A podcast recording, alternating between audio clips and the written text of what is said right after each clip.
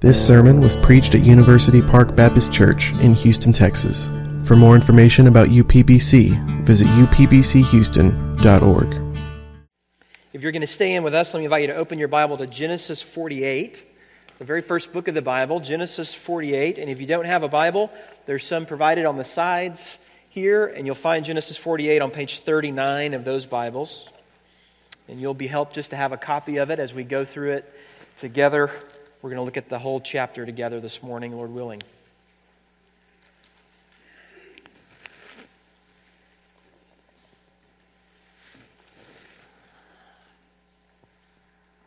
Before we open God's word, let's ask for his help and blessing. Let's pray.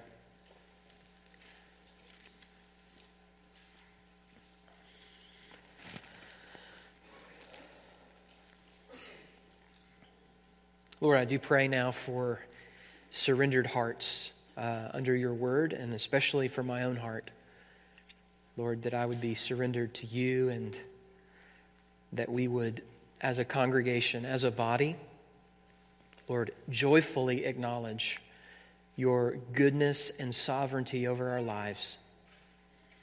Lord, thank you for the time that we've had in Genesis together and for all that's here and um, we pray that you would continue to teach us, even now, Lord, about who you are and about your grace to us. And we pray that we would be honest with you this morning about any disappointment, displeasure that we have with you because of the way that our life is or the way that it's been or the way that we see it going. And we pray that we would be grateful for your hand of blessing on us especially the blessing of Christ in the gospel. And Lord, the way that you guide us and shepherd us all of our days. Teach us, Lord, to have eyes to see your hand at work. Teach us to see not as the world sees, but as you see, not as man sees. So we need your help, Lord, and we, we ask that you would be near us now. Give us ears to hear and eyes to see, we ask. In Christ's name, amen. Alicia and I were married in our hometown, which is north of Houston. And on our honeymoon, some of you know the story, we began to head to San Antonio, which was, uh, we were going to have some time in between semesters at, at uh, school and for the, go for the honeymoon. And, and, and after the reception, we're driving for a while, and Alicia falls asleep, which is kind of common for when we travel. And I'm driving along, and, and she wakes up later and sees a sign that says Austin 10 miles. And uh, we're headed to San Antonio. Okay, so you have to have that map in your head. And she just looks over at her new husband, smiling, listening to music, um, just driving along. Uh, this is before GPS, so you have to keep that in mind. But if you think about the map, I was going the absolute wrong direction. So, you know, I was heading north when I should have been heading southwest. Um, and it's not like one of those things that you can just say, well, we'll just turn left now and make up the, the, problem. We had to turn around, go south for about an hour, and get back on the track that would have taken us the rest of the way. Maybe that was a, a parable, a prophetic sign of things to come in our marriage. Um, but we did come back. We did make it there to our honeymoon, and by God's grace, we're still married.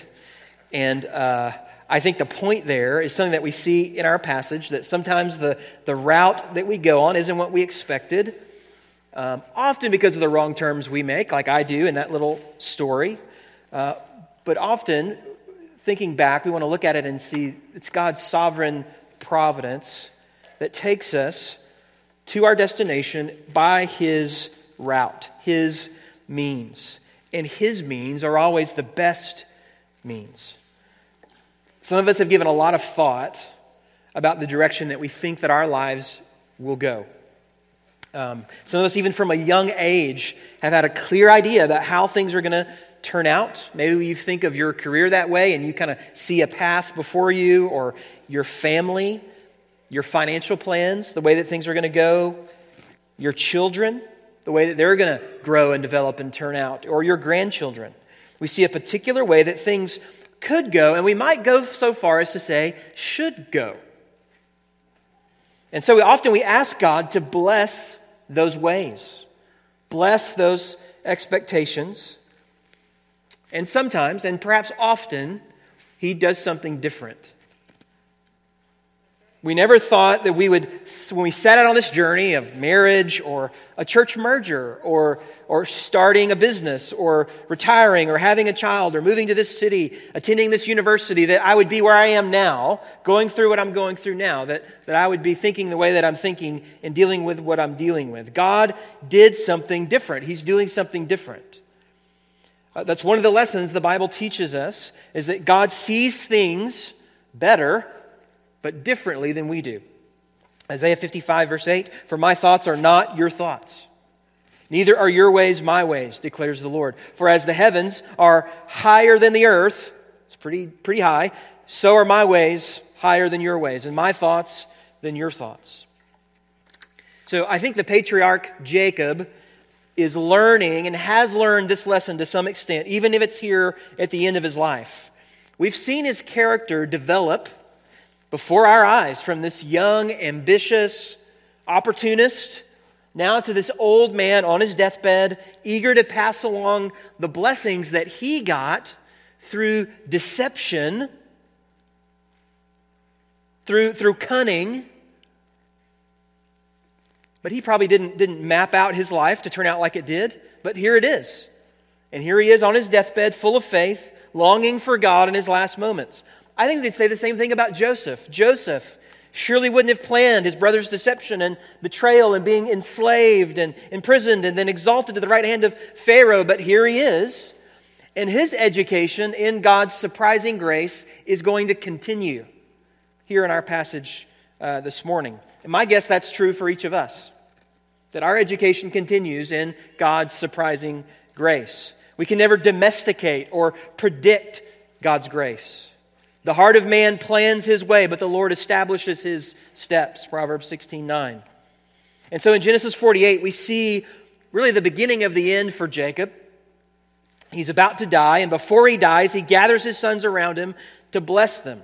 And so in chapter 48, he begins with Joseph and his two sons.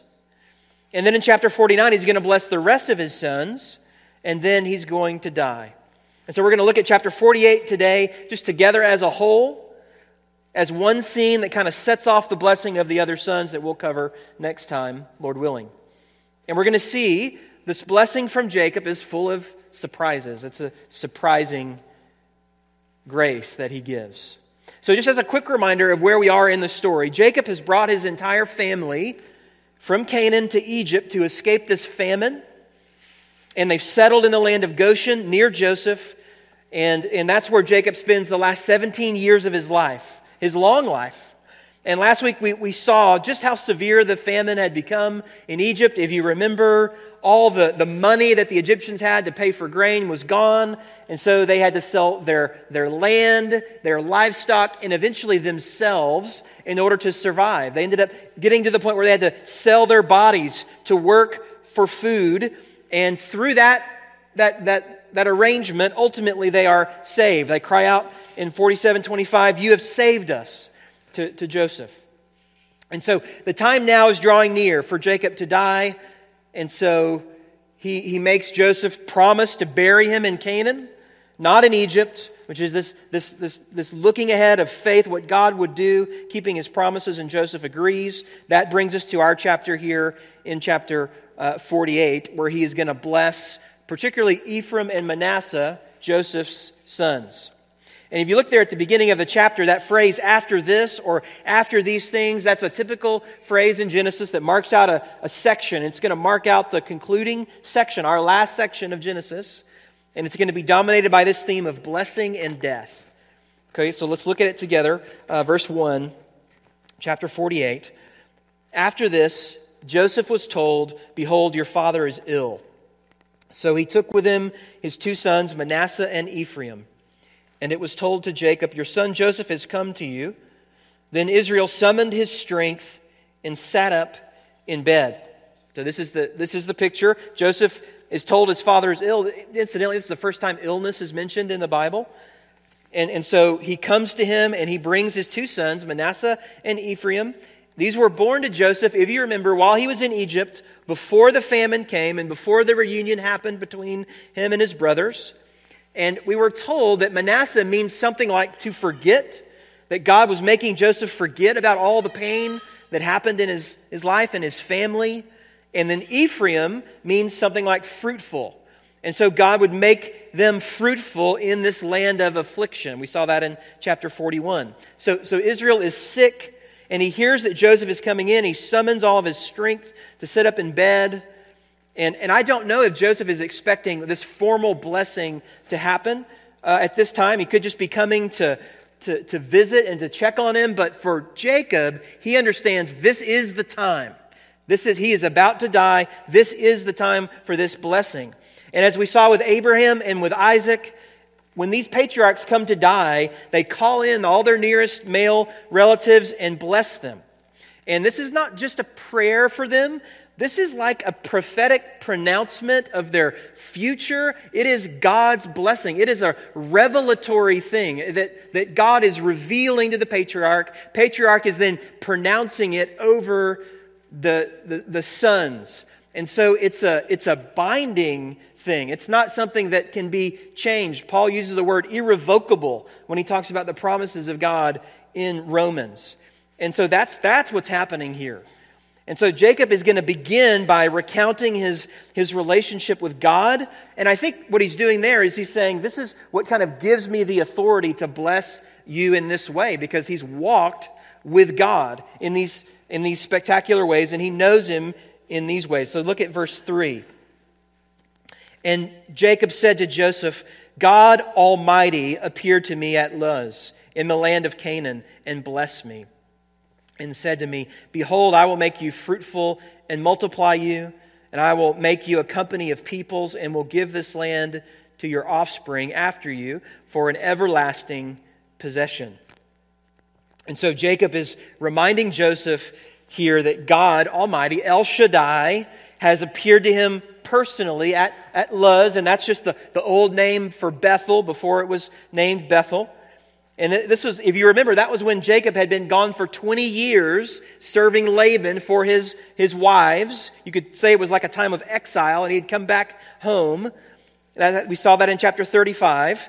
And he just outlines God's promises. And we've seen this from the moment we, we looked at the promises given to Abraham of land, seed, and blessing that he has promised. And we've seen that over and over again. The, the, some of the wording that Jacob uses here comes out of the, the interaction between Abraham and God and Isaac and God. And he, he kind of groups that in with his own conversations with God, which tells us that he, he knows these stories and he's, he's putting some continuity together with God's working through his father and grandfather and him working through him.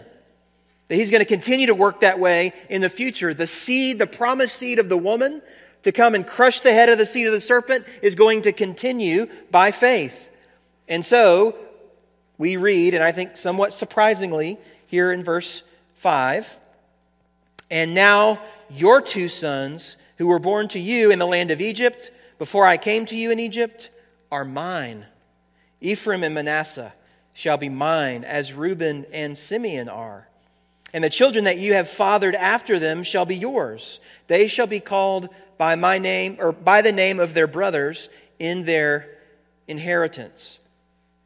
Jacob is adopting Ephraim and Manasseh as his own sons. And he says, just like Reuben and Simeon are my sons. But, but really, what's happening is that Joseph, and he's represented by his two sons here, is now being blessed as the firstborn. That was Reuben.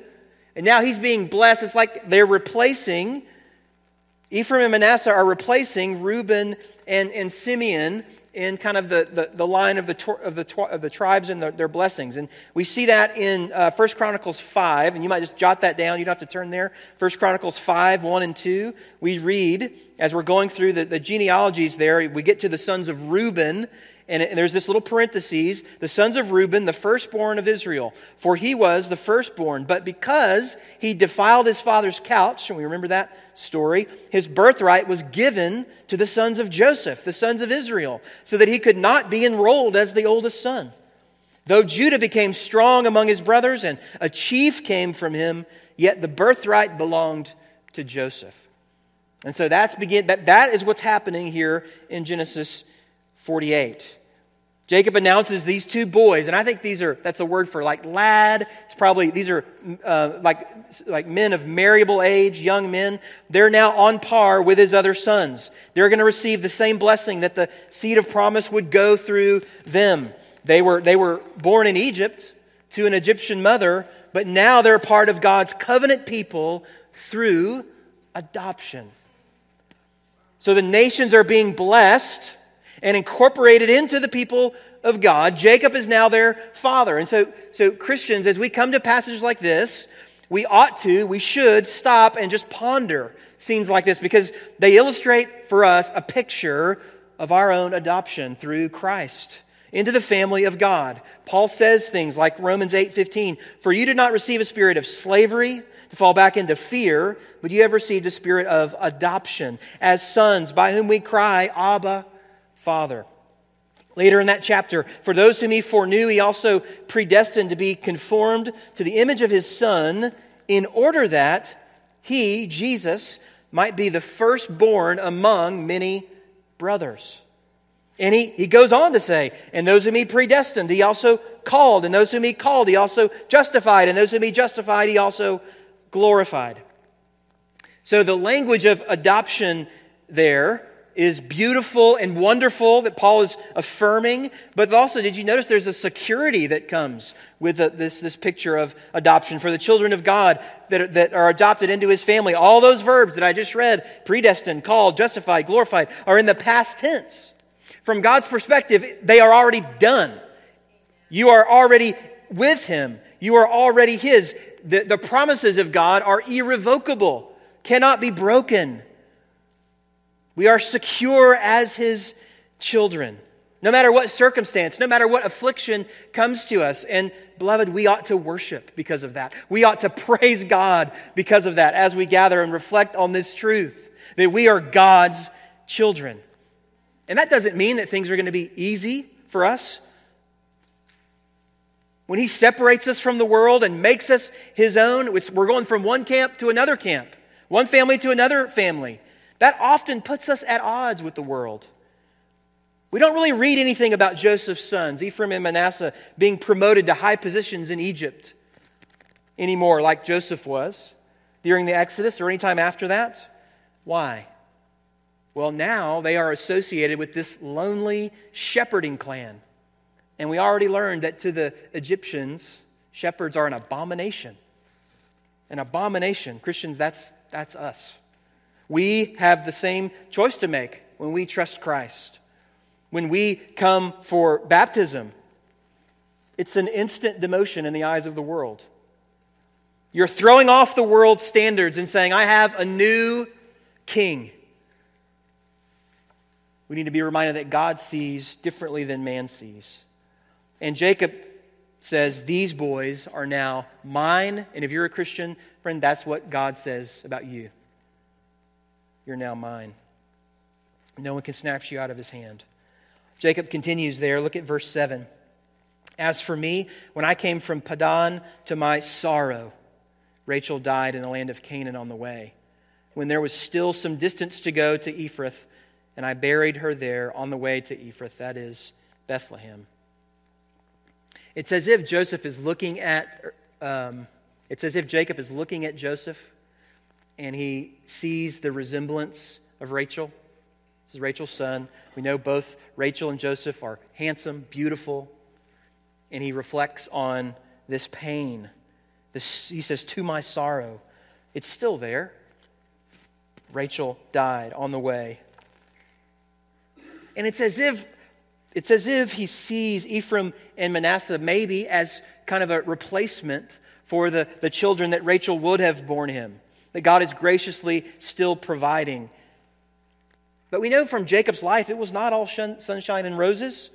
Few and evil were my days, he says to Pharaoh, and yet God has been faithful to carry him through to the very end. And, believer, we should look at that and be encouraged that he will do the same for us. Trust him. Now, I think what's happening in these verses, verses 8 to 12, is kind of a formal adoption ceremony. And then what you're going to see this formal blessing happening in verses 13 to 20. So, adoption, blessing. Uh, pick it up there in verse 8. When Israel saw Joseph's sons, he said, Who are these? Joseph said to his father, They are my sons, whom God has given me here. And he said, Bring them to me, please, that I may bless them. I think Jacob knows who these sons are. Uh, he, he knows their names already. I think this is like a, like a formal a formality in this adoption process. It's very similar to the question who gives this woman to be united in holy matrimony at a wedding? We, we know who it is. He's standing right there. But it's something that, that, that's, that's part of the ceremony. And so, so Jacob, he, he, he calls for them. He says, Who are these? And he formally announces who they are. And he says, Bring them close to me that I may bless them. So, verse 10 now the eyes of Israel were dim with age, so he could not see. So Joseph brought them near him, and he kissed them and embraced them. And Israel said to Joseph, I never expected to see your face. And behold, God has let me see your offspring also. Then Joseph removed them from his knees, and he bowed himself with his face to the earth. There's a connection here, isn't there, between um, this blessing scene of Israel blessing his sons and the way that Jacob himself was blessed by his father, Isaac, on his deathbed. You remember there, Isaac called Jacob near to him. He thought he was Esau. He called him near to him, to, and he, he embraced him and he kissed him. And then he, he wasn't really able to see well. He couldn't see what was going on. And Jacob deceived him with Esau's clothes. We remember that story? Well, here Jacob is almost blind and he can't see. And so Joseph brings the sons near to him and he puts them at Jacob's knees, which again I think is part of this adoption ceremony. He doesn't necessarily put him on his knees, but almost in between his knees is like this sign of, of now he is, it's almost like this picture of I've birthed you, I'm adopting you. I think that's what's going on here. Another common practice in this adoption ceremony.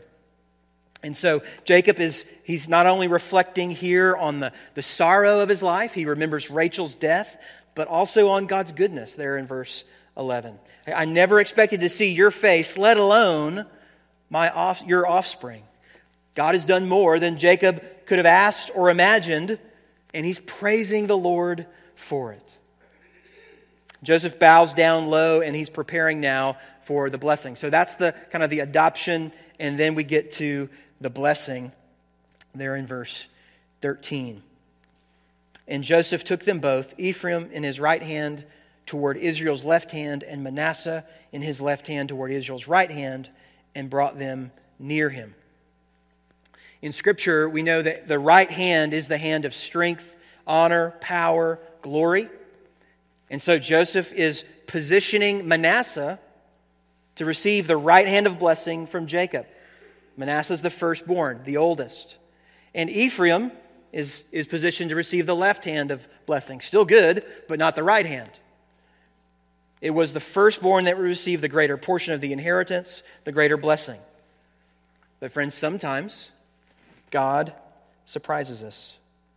Verse 14 And Israel stretched out his right hand and laid it on the head of Ephraim, who was the younger, and his left hand on the hand of Manasseh, crossing his hands, for Manasseh was the firstborn.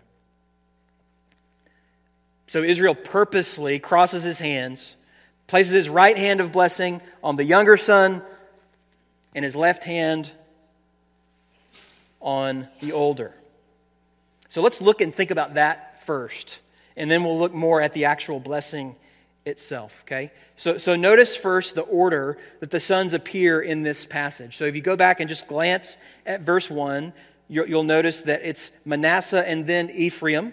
When Joseph brings them to see Jacob, the order is sort of established there.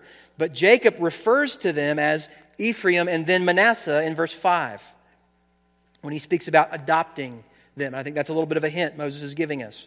Then in verse 13, of course, Jacob, Joseph intentionally places the older son on Jacob's right hand and the younger on his left. But Jacob reverses the order in verse 14 by crossing his hands. the author of Hebrews identifies this moment of all the moments in Jacob's life as the one to highlight of his outstanding faith. In that Hall of Fame, Hall of Faith passage in Hebrews 11 21, it's this moment. By faith, Jacob, when dying, blessed each of the sons of Joseph, bowing in worship over the head of his staff. Of all the things in Jacob's life, perhaps it would have been maybe something cool about him wrestling with God, or uh, I don't know, but it's this moment. And I think it's because, on one hand, Jacob is, is trusting God's promise to carry along the seed of the woman, but also because he's trusting in the way that God's going to carry out his promise, the manner that God is going to go about keeping his promises. Because God is revealing this to Jacob, just like God reveals prophetic truths to the prophets in the Old Testament. And Jacob is trusting God's plan for his sons and his grandsons over what tradition and even human expectation says is the right thing to do. Jacob's been kicking against that since he was in the womb, right? That's just kind of his natural bent. So here, by faith, he is blessing them God's way. And friends, I think that's what we often struggle with. Not so much the, the blessing, but the way, the means. And Joseph is no different. We've, we've seen a lot of positive things about Joseph, but here, look, at, look how he responds in verse 17. When Joseph saw that his father laid his right hand on the hand of Ephraim, it displeased him. And he took his father's hand to move it from Ephraim's head to Manasseh's head. And Joseph said to his father, Not this way, my father since this one is the firstborn. Put your right hand on his head. That word displeased means something like it was evil in his eyes. And, and, and, and I mean, and after all, uh, he can't see that well. So perhaps this is just a mistake. He doesn't know what he's doing. He's old, can't see that well. Joseph knows how this is supposed to go. He knows what's supposed to happen in this ceremony. He's likely been preparing Manasseh for this moment preparing him to be blessed as the firstborn son. And now he is disappointed and displeased with what happens. It's not because it's a bad choice, it's not because it's a bad thing, because we know that, because it's God's choice. It's just different than what Joseph had put forward to God, literally, what he expected to happen.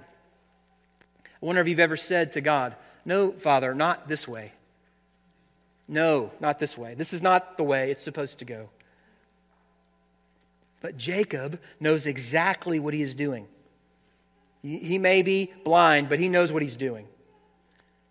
And if an unintentional blessing, back when Isaac blessed Jacob said of Esau, if that was binding, how much more an intentional blessing, when he knows what he's doing, is going to carry through. So pick it up in verse 19.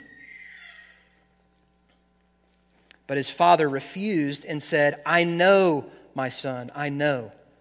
He also shall become a people, speaking of Manasseh, and he also shall be great. Nevertheless, his younger brother shall be greater than he, and his offspring shall become a multitude of nations. So he blessed them that day, saying, By you Israel will pronounce blessings, saying, God make you as Ephraim and as Manasseh. Thus he put Ephraim before Manasseh. God's ways are not our ways. I think Jacob would have noticed, realized this, the pattern that we've seen in Scripture so far, in Genesis so far, where the promised seed is passed through through Abel, not the, the older brother Cain, through Isaac, not the older Ishmael, even though Abraham protested, if you remember. Oh, that Ishmael might live before you, Genesis 17. But it would be Isaac who was the son of promise. And, and who but Jacob himself would, would have heard the promise the older Esau shall serve the younger Jacob. It would be Perez, not Zerah, and now Joseph, and not Reuben or Simeon, and Ephraim over Manasseh. Even through all that Joseph had been through, even though all he'd seen God do, he still is seeing as the world sees, in a sense, here. Years later, in that town uh, where Rebekah was buried in Bethlehem, The prophet Samuel would, would, would go there searching for God's anointed king, and he would call for Jesse to come and parade all of his sons. You remember one by one, and, and, and Samuel looked on uh, um, Eliab, the oldest, this tall, handsome, muscular, strong one, and said, Surely this must be God's anointed. But the Lord said to Samuel, 1 Samuel 16, 7, Do not look on his appearance or the height of his stature, because I have rejected him. For the Lord sees not as man sees. Man looks on the outward appearance, but the Lord looks on the heart. It would be that young shepherd boy who they didn't even bother to call into this meeting. That would be the anointed king. The Lord would choose him as king. And then, of course, years later, his greater son, born in weakness in Bethlehem, would be God's means to save the world. Not as a military conqueror, but through dying, through defeat Friends, this is God's way. He, he means to get glory through weakness. He means to shine through imperfect jars of clay. He means for the first to be the last and the last to be first. Paul says in 1 Corinthians 1 God chose what is foolish in the world to shame the wise. God chose what is weak in the world to shame the strong. God chose what is low and despised in the world, even things that are not to bring to nothing things that are, so that no human being might boast in the presence of God. So, friend, I wonder if you were honest, if you relate to Joseph's disappointment here. If I were honest, I would tell you that I do.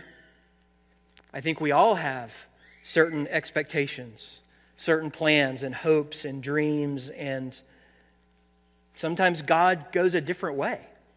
He blesses a different way. But notice what Paul says about the goal of that blessing was that he would be seen, God would be seen as the giver. That he would be seen as the one that we would boast in, not in ourselves. That's why he goes after the weak, weakness, the, the, the left hand of things, is that he would be shown as powerful. So for me this week, it's been an opportunity to repent and, and think about my own plans and timelines and, and how I think things should go or thought things should go and put my face on the floor and trust in the goodness of God. To know that He knows better than I do. He loves us more than we can even imagine. And sometimes He crosses His hands to bless us, to show us that, that we might remember that. Remember those words of Jacob to Joseph I know, I know, my son. I'm not that blind. This is not an accident. Trust me. That's a good word for us. Let's look now at the, the blessing itself that Jacob gives to Ephraim and Manasseh, and we'll pick that up back in verse 15. And he blessed Joseph and said, the God before whom my fathers, Abraham and Isaac, walked, the God whom has been my shepherd all my life long to this day, the angel who has redeemed me from all evil, bless the boys. And in them let my name be carried on, and the name of my fathers, Abraham and Isaac, and let them grow into a multitude in the midst of the earth. It's a beautiful, kind of a threefold description of God the God who walked with Abraham and Isaac kind of gives us pictures of the Garden of Eden, him walking with, with Adam and Eve in the cool of the day. The God who shepherded Jacob all of his life. And the, the angel that has redeemed him from all evil. I think it's always impactful when men in the Bible who are shepherds describe God's care for them as shepherds. Psalm 23 comes to mind, and of course, that's Jacob's livelihood, and he, he, he's able to see God in those terms as a shepherd who's guiding him all of his days. And then he refers to God as, a, as an angel, and we've seen that uh, before, as how that can be a kind of a synonym, like a representation of God, or even God himself as he's wrestling with Jacob but he describes him as his redeemer, his rescuer. And that's that Hebrew word goel, which means something like kinsman, redeemer, and this, this relative that, that would be um, responsible if you were to, for you, if you were to get in over your head in debt, or were in some terrible legal trouble, or, or even became enslaved, they would redeem you from that situation. They'd also be the first to avenge you in the case of, of murder. And Jacob has no human rescuer, at least at, at points in his life. He had no human rescuer to do that for him, so it was God himself who said, I will be your redeemer. I will step in and rescue when you're enslaved to, to Laban. And he did. And when you're running from Esau who wants to kill you, and he did. Friends, when we, when we speak of Jesus as our Redeemer, these kind of image, this imagery should, should come to our mind. The, the one who came as one of us, as a kinsman, who was fully man and stepped in to pay the debt that we owed, our sin debt against a holy God. And he avenged the glory of God by paying it himself, by taking the wrath upon himself on the cross. And he rose from the dead as a sign that that payment was enough. It was finished. Our Redeemer lives. And I would call you to trust Jesus. Trust him. He saves and He shepherds. Trust Him all the way. I'd love to talk to you more about that if you have questions about what it means to be a Christian or to follow Jesus after our time together. Jacob blesses the boys that they would become a great people. And that's the, the language there for Manasseh the older. And then a multitude of peoples, a multitude of nations for Ephraim. And as you follow Israel's history, you just see this played out. You see, uh, you see Ephraim kind of explode in number in comparison to some of the other tribes, and, and things ebb and flow a bit. You can follow the kind of trace that through Psalms like Psalm 78 that, that outline the way that that, that, that that takes place, and then Judah comes into prominence later.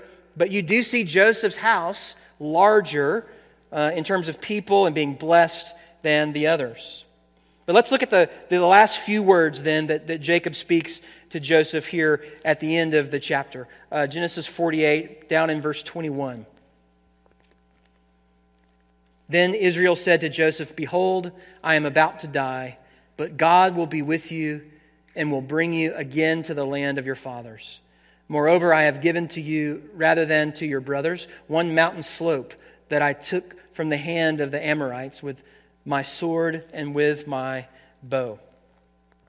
And so we have here just a promise that, that number one, Joseph is going to return himself to Canaan, and, and, and also that he's going to give him this, this piece of property, this one mountain slope that he's acquired in battle.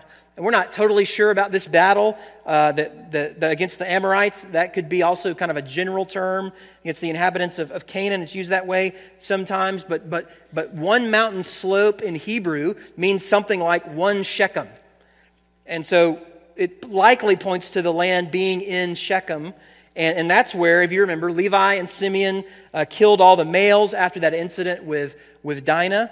And, and whether it was, so, so perhaps this is Jacob kind of assuming uh, that land as, a, as, a, as a, a place, but whether it was, was that incident or another one, we, we know where Joseph would eventually be buried. If you look down at, in Joshua, uh, uh, um, Joshua 24, verse 32, uh, we read this And for the bones of Joseph, which the people of Israel brought up from Egypt, they buried them at Shechem, in the piece of land that Jacob bought from the sons of Hamor the father of Shechem, for a hundred pieces of money.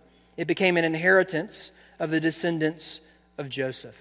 So it's likely that's where it is. And it would be there, if you fast forward even further, that a woman from Samaria, hundreds of years later, would get a lot more than she bargained for when she went to the well at the middle of the day.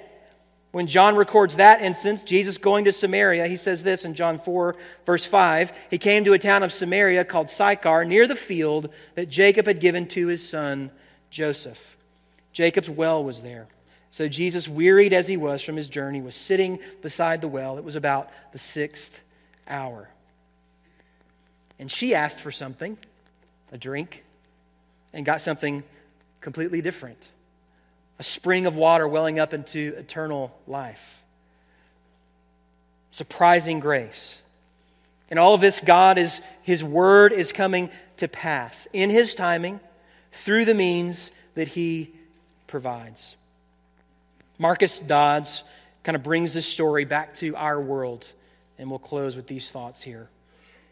He says, again and again, and I quote, for years together, we put forward some cherished desire to God's right hand and are displeased, like Joseph, that still the hand of greater blessing should pass to some other thing.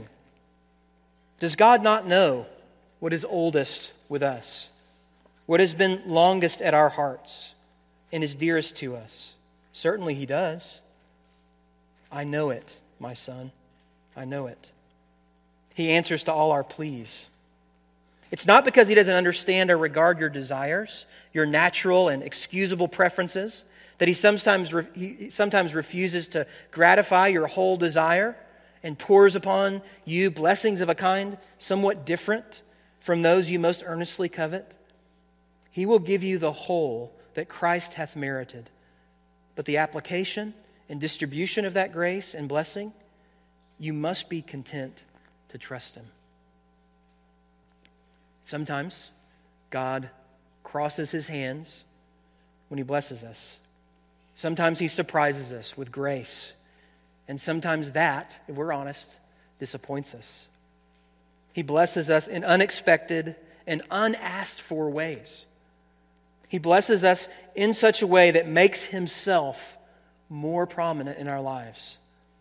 He is sovereign in His blessings. And He is also right, also always good, and He's always loving in the way that He cares for His children. And so on that day, if the Lord tarries and we find ourselves old and on our own deathbed, having walked with Him, may we be able to say with Jacob, He has been my shepherd all my life long to this day. He has redeemed me from all evil. He did more than I ever asked or could have imagined. I didn't think it was going to go this way. I didn't think He would bless this way. But I'm so thankful that He did because He's brought me home to Him. Let's pray.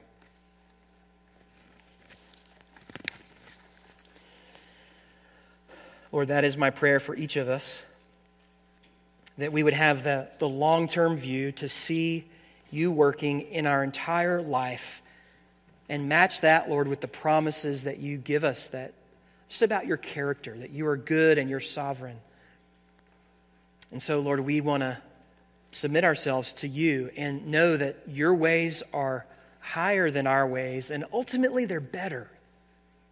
Ultimately, we're going to have more of you, and others are going to see more of you in our lives. And so that is our prayer, Lord. And we pray that you would work that desire deep into our hearts, that you would receive all the glory. We ask it in Jesus' name. Amen.